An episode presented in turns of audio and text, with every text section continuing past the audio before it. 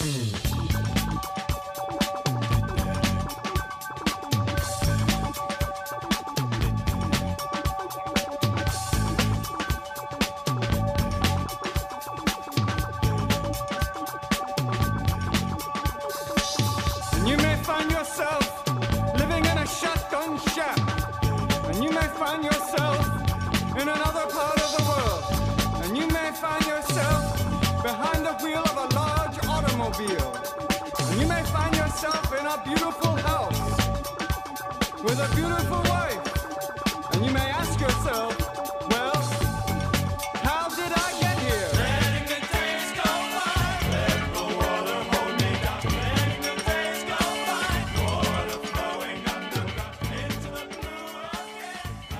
Hey, how's it going, everybody? This is Chris. Welcome to episode 199 of X Lapsed. Uh, we are on the precipice of uh, episode 200, literally on the eve of episode 200. And, uh, well, let's talk for a minute.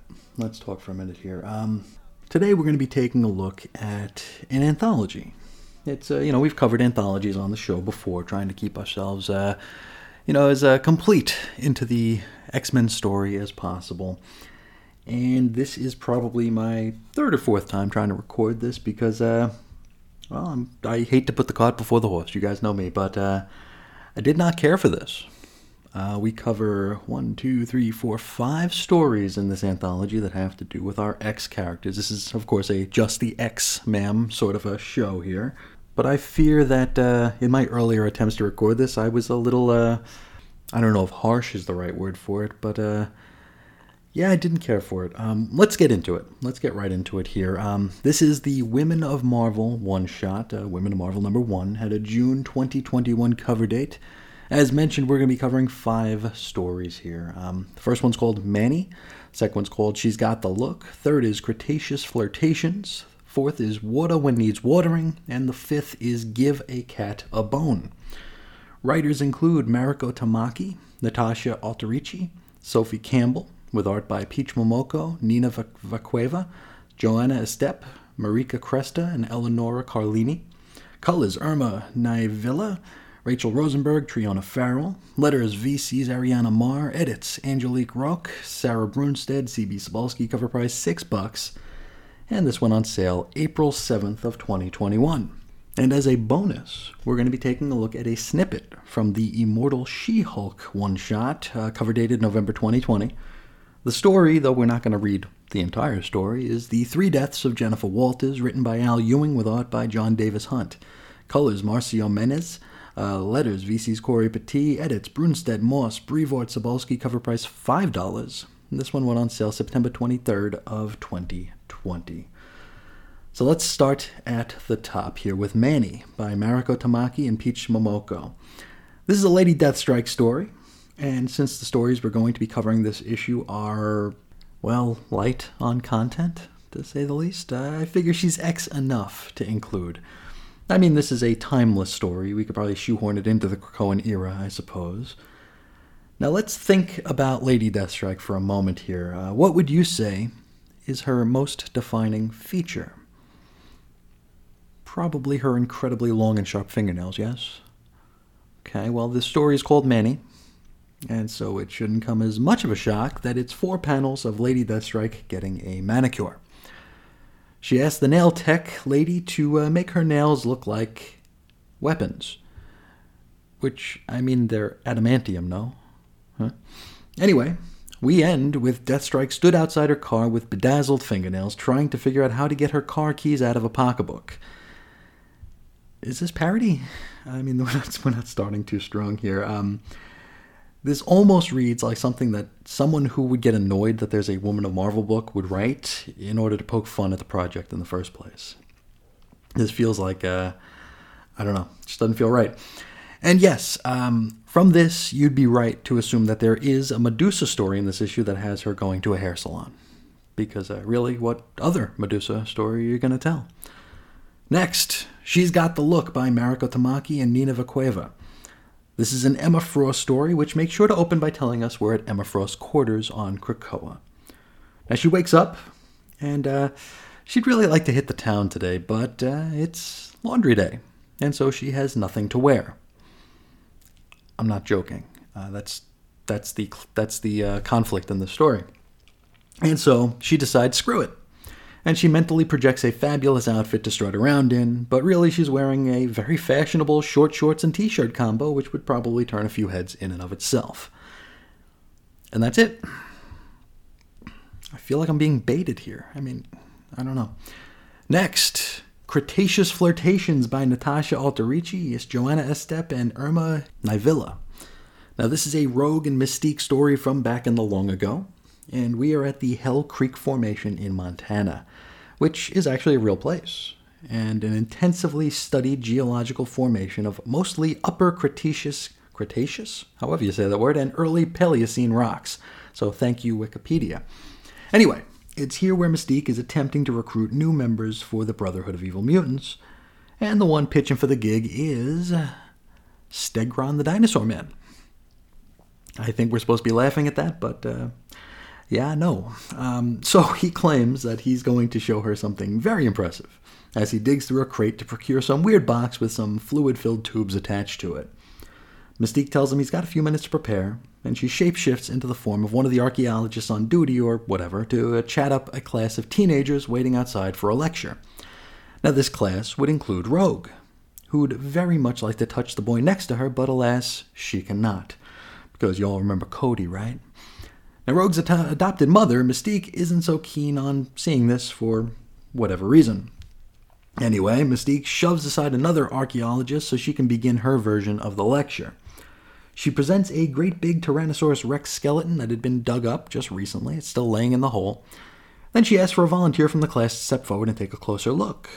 She picks Rogue for this, even though Rogue didn't even raise her hand. So when Rogue steps closer, Mystique asks her about the boy she was sidling up to a few panels ago. Before Rogue can answer, however, Stegron activates his whatever the hell box, which, get this, reanimates the T Rex skeleton. Mystique then reverts to her normal form and hops on the back of the dinosaur bone set. Stegron sicks the T Rex on Rogue, which ticks Mystique off. She destroys Stegron's whatever the hell box and tells him he's out of the running for a spot in the Brotherhood. And I mean, he's not even a mutant anyway, so, uh, yeah. We wrap up with Rogue and her fellow students getting back on the school bus as though nothing happened. I mean, they were just attacked by reanimated T Rex, right? Is anybody going to call the police? The Ghostbusters? I mean, anybody? Okay. That's where we leave it. Next Water When Needs Watering by Mariko Tamaki, Marika Cresta, and Rachel Rosenberg. We're in Krakoa, specifically at Jean Grey's quarters on Krakoa, which, you know, if the people in charge of this one shot were actually reading the books that they're including characters from, they might know that Jean has no quarters on Krakoa. She lives at Summer House. Editors? Anybody? Anybody? I mean i don't need to be such a pedantic dick here do i? But i mean this could have been fixed so easily. Anyway jean has come into possession of a succulent plant. I mean this is some high stakes stuff y'all. She goes about watering said succulent which somehow kills it immediately and so she hurls the poor dead plant across the room and we end with her showing off her brand new ceramic plant to cyclops okay Am, am I missing something? Anyway, that takes us to our final story here Give a Cat a Bone by Sophie Campbell, Eleonora Carlini, and Triona Farrell. We open on Krakoa, where Marrow is stirred awake by the arrival of her brand new, recently resurrected roomie, Feral. They do not get along one bit and spend the next two pages fighting. Then we jump to the Green Lagoon, where Marrow is chatting up Shark Girl about how much she hates Feral. Shark Girl is kind of surprised, suggesting that Feral and Marrow are both former Morlocks, and so she figured they'd get along a little bit better.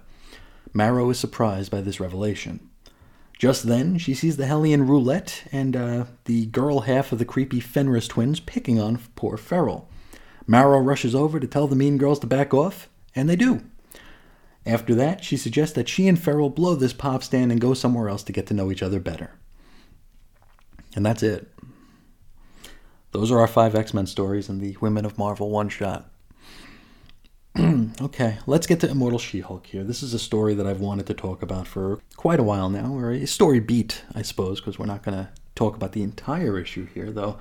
I mean, we got through that first issue pretty quick. I probably should have just gone through this whole one, too. Um, Now we're just going to talk about the X relevant bits here. It's about six pages long that uh, that is relevant to our current Krakoan era. And again, this is Immortal She-Hulk by Al Ewing, Jon Davis-Hunt, and Marcio Menyz.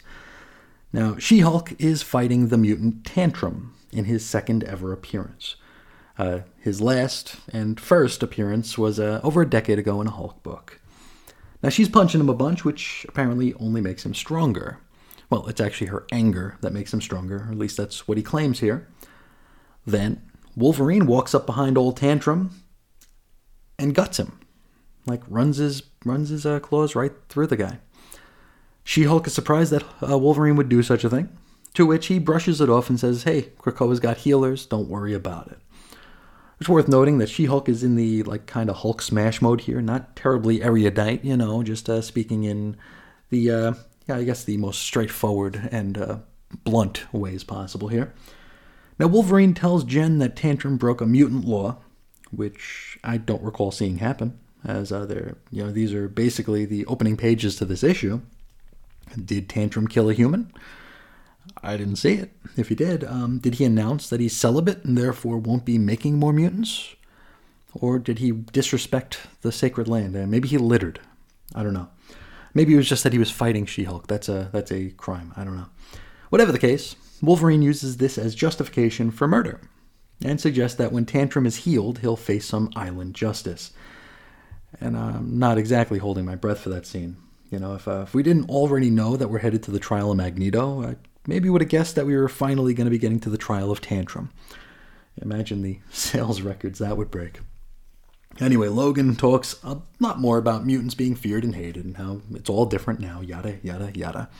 She Hulk then gens down so they can talk using proper sentences. And so, they head off to a bar which Logan breaks into so they can have a beer.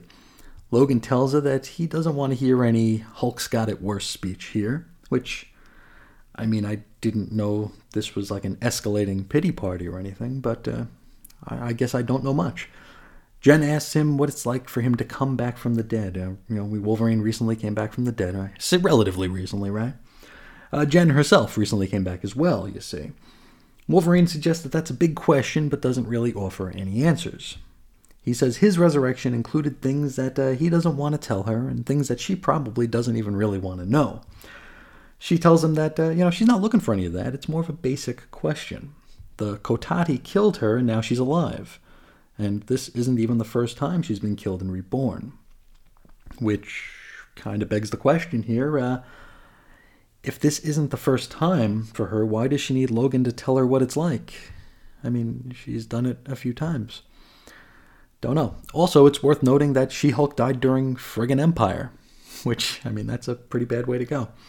Again, Jen asks Logan how she should deal with all this, and uh, Wolverine asks her basic questions here. Are, are you the same person? And she says, Yes, I am. He then tells her not to look a gift horse in the mouth and, uh, you know, take the win, move on. And that's basically it. Next episode will be our star studded 200th episode. We're finally making good on a promise I made a very long time ago. So it's going to be kind of a. Uh, back to the past sort of thing here. We're going to be talking about something that uh, we thought was long done here on the show, but it's going to be a good time. A lot of uh, great folks going to be taking part in this.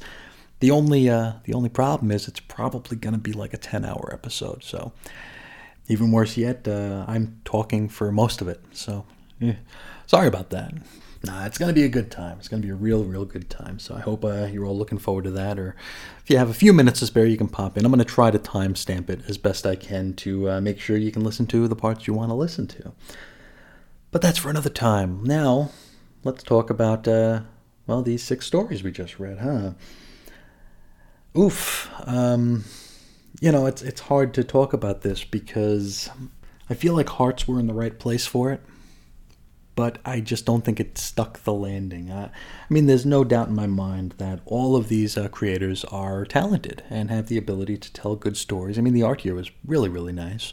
So I have no doubt in my mind that these creators could create something wonderful. It's just that uh, in this arena that they have here, they didn't get that opportunity. I feel like this was not the best use to. Of paginal real estate in order to spotlight uh, these talented uh, women.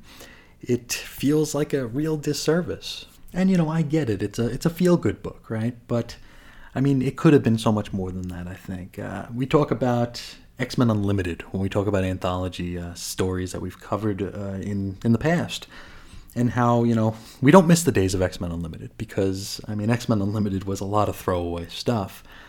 With something like this, though, it's like I almost wish there was an X Men Unlimited here. So we could give these uh, these new up and coming promising creators the the arena you know the place where they can actually stretch out get more than one page and, and not have it be a throwaway gag about lady deathstrike getting her nails bedazzled or medusa you know sitting in a stylist chair with a with a scrunchie i mean there really should have been more to it than that here um, i know the unlimited series were uh, frowned upon and i frowned upon them myself here but if we're going to try to build up a new crop of talent or celebrate a new crop of talent, maybe come up with something like that, you know? Uh, because all I see here is an overpriced, wasted opportunity.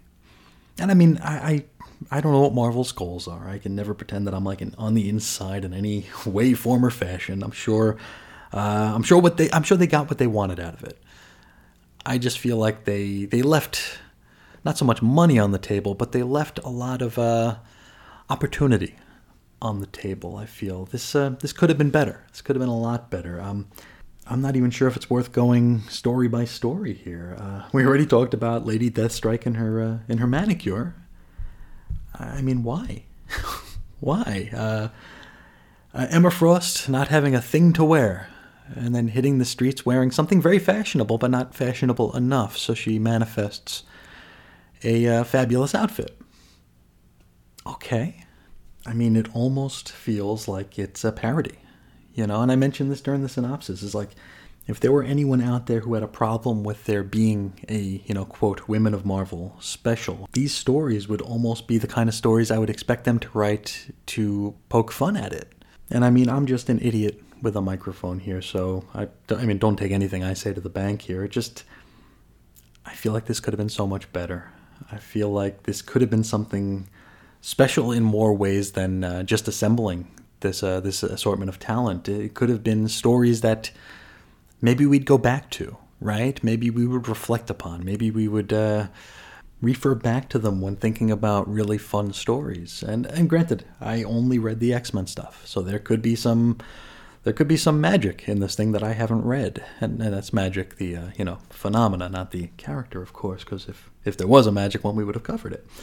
But uh, I really feel like this could have been so much more than it was, and uh, I really don't have a whole heck of a lot more to say about it. Um, I did actually pay cover price for it, which uh, I can't say that I'm all that pleased about, um, but uh, it was what it was. Um, you know, opinions vary. Uh, everything is subjective here. I didn't care for this mostly because I saw it as selling the opportunity short. I, I don't know if there's going to be more of these. And uh, I've looked in the upcoming solicits, and there isn't a Women of Marvel number two uh, anywhere in the next several months. So we got to assume that at least for now, this is it.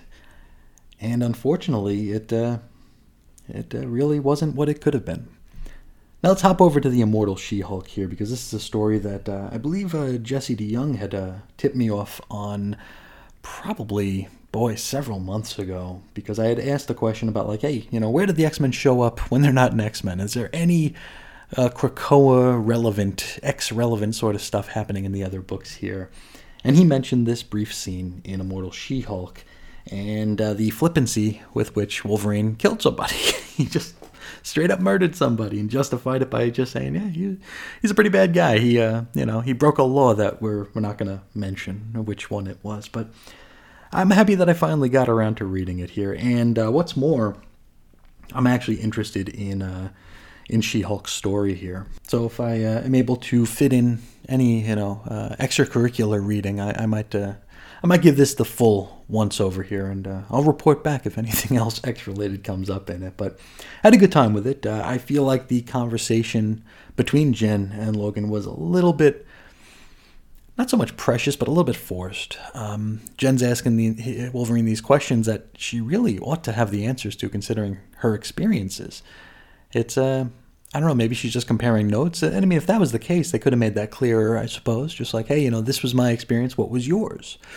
But we don't get that really. It's more of her like wanting to sit under the learning tree and just asking Logan for his experiences. I I don't know. I, I, mean, I am at a bit of a disadvantage here without the context that might be required for this. So I suppose we'll just leave it there. Um, worth noting in all the stories we read today, the art was really, really nice. Um, I guess that's uh, about all I have to say. Um, now, we don't have a mailbag section today because I am in the midst of editing a whole lot of audio for uh, episode 200. So we're just going to cut and run here. Um, if you would like to get a hold of me, please feel free to do so. You could find me several different ways.